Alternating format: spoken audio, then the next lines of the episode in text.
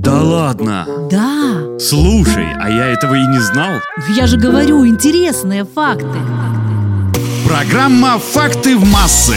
Вам холодно? А я не с пустыми руками, а с теплым национальным напитком. Всем привет, у микрофона Наташа Круш, и сегодня я расскажу вам интересные факты о сбитне.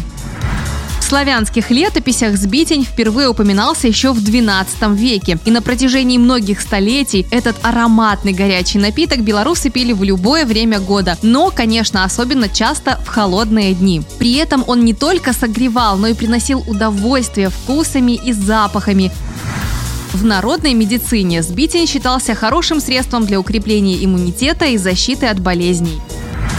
Особую популярность битень приобрел с 14 века. Ни один кирмаш не обходился без этого напитка, который объединял компании, бодрил и радовал уставших людей.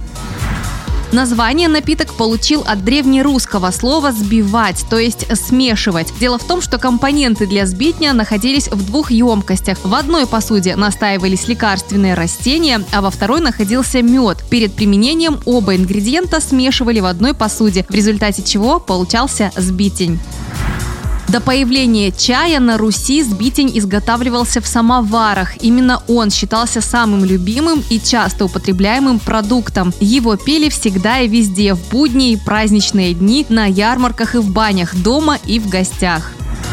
В горячем виде напиток употреблялся преимущественно в зимний период, а холодная разновидность отлично подходила для утоления жажды в летний зной.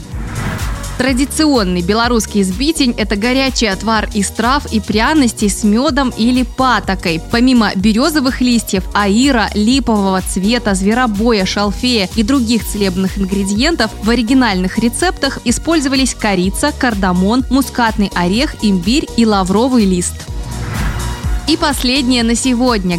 Способов приготовления сбитня существует множество. Это связано с тем, что в разных местах Беларуси собирали свои травы, на основе которых и готовился напиток. А разнообразные экзотические пряности на белорусские земли издавна привозили из разных стран мира.